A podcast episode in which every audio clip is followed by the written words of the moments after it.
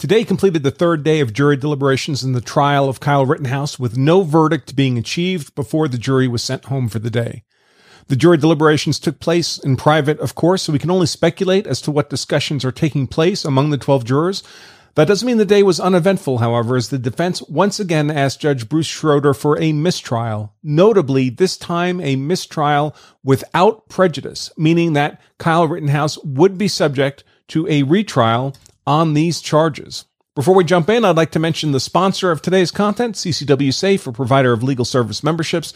Essentially, what they do is promise to pay their members legal expenses if the members involved in a use of force event. And those expenses start big and get bigger fast, folks. If you've had to kill in self-defense, find yourself charged with murder or manslaughter, it's easy to burn through $200,000 before you even get to trial. So if you don't have that kind of money stuffed in a mattress, just in case you're compelled to defend yourself or your family, it can be helpful to have a financial partner standing behind you to make sure you have the resources you need to fight the legal battle the way you want it fought, as if your life depended on it, because the rest of your life really does. I've looked at all the companies that offer these kinds of services, as you might imagine, and I found that CCW Safe is the best fit for me. I'm personally a member. Whether they're the best fit for you is something only you can decide, but I do urge you to take a look at what they have to offer by pointing your browser to lawofselfdefense.com slash ccwsafe. And if you do decide to become a member with them, you can save 10% off your membership using the discount code LOSD10. That's LOSD for Law of Self Defense and the number 10 at that URL, lawofselfdefense.com slash ccwsafe. This newest request for a mistrial is based primarily on the undisputed fact that the prosecution had provided a copy of drone video to the defense that was 116th the resolution of the version that would actually be shown to the jury during the trial.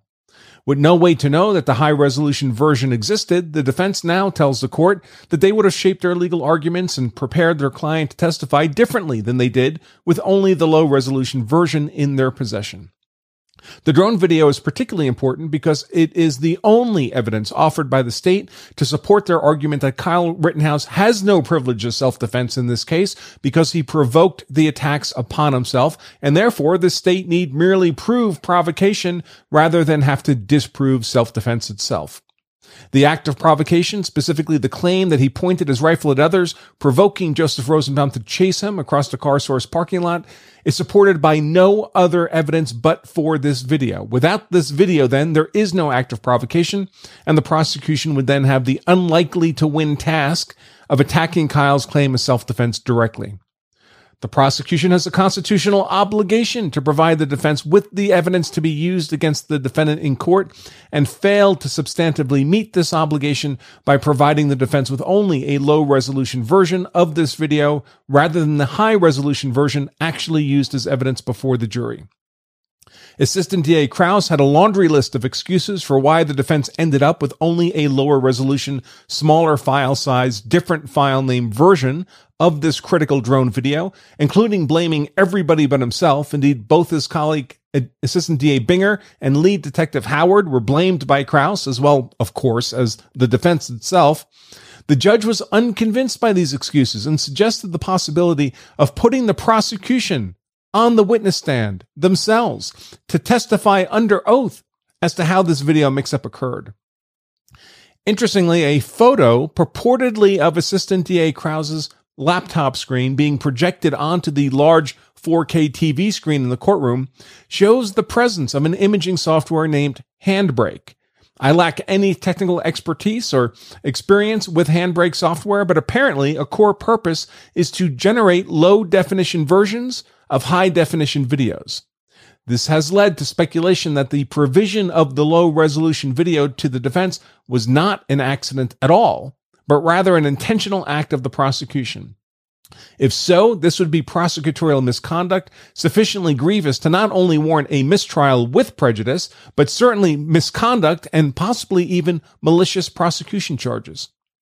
In fact, Judge Schroeder even cautioned the prosecution that he had warned them that there would be a day of reckoning about this drone video left on the prosecution's doorstep mid trial and the very fuzzy, quote unquote, enhanced still image photographs pulled from the video that supposedly shows Rittenhouse pointing his rifle in an act of provocation, the photos that defense attorney Mark Richards referred to as hocus pocus out of focus during his closing argument. Today was not to be that day of reckoning, however, as the judge simply took this newest defense motion for a mistrial without prejudice under advisement. He appears to be leaning towards not ruling on this third motion or the two prior before waiting to see if the jury will return a verdict of acquittal. If they do, well, then the whole mistrial issue becomes moot. On the other hand, if the jury returns any guilty verdicts, the judge can theoretically revisit the mistrial motions then. That the drone video was playing an important role of some kind in the jury's deliberations became clear this afternoon when they asked to be able to view the video as part of their deliberations and on the large 4K TV screen in the courtroom. This was permitted by the judge who had the courtroom vacated so the jurors could deliberate in privacy, as is the norm. As for why the defense, which had been asking for a mistrial with prejudice, would today ask merely for a mistrial without prejudice, we can only speculate that the defense may be concerned that with the third day of deliberations rapidly coming to a close and the prospect of a quick acquittal now only a fond and unrequited hope, that the jury might have begun leaning towards a conviction on one or more charges. A mistrial, even without prejudice, would be a better outcome than a conviction, despite the awareness that a retrial would surely follow. With presumably still adequate financial resources available for a second trial, Rittenhouse may be thinking that a second shot with a different legal defense team and more aggressive jury selection might better position him for acquittals on all counts the second time around. So I've embedded in the text version of this content the highlights of the day, particular events that occurred of interest, as well as embedded video clips from the courtroom of those events themselves. So if you'd like to see that, I urge you to click over to the text version of today's content. You can find the link to that in the description of this video or podcast. Okay, folks, that's all I have for you at the moment. Don't forget to join us again tomorrow morning, 9 a.m. Central Time for Verdict Watch Day 3 right here at Legal Insurrection for our ongoing coverage as we await the jury's determination of Kyle's fate. Until then, remember, if you carry a gun so you're hard to kill, that's why I carry a gun so I'm hard to kill, my family is hard to kill, then you also owe it to yourself and your family to make sure you know the law so you're hard to convict. Until tomorrow morning, I remain attorney Andrew Branca for Law of Self Defense. Stay safe.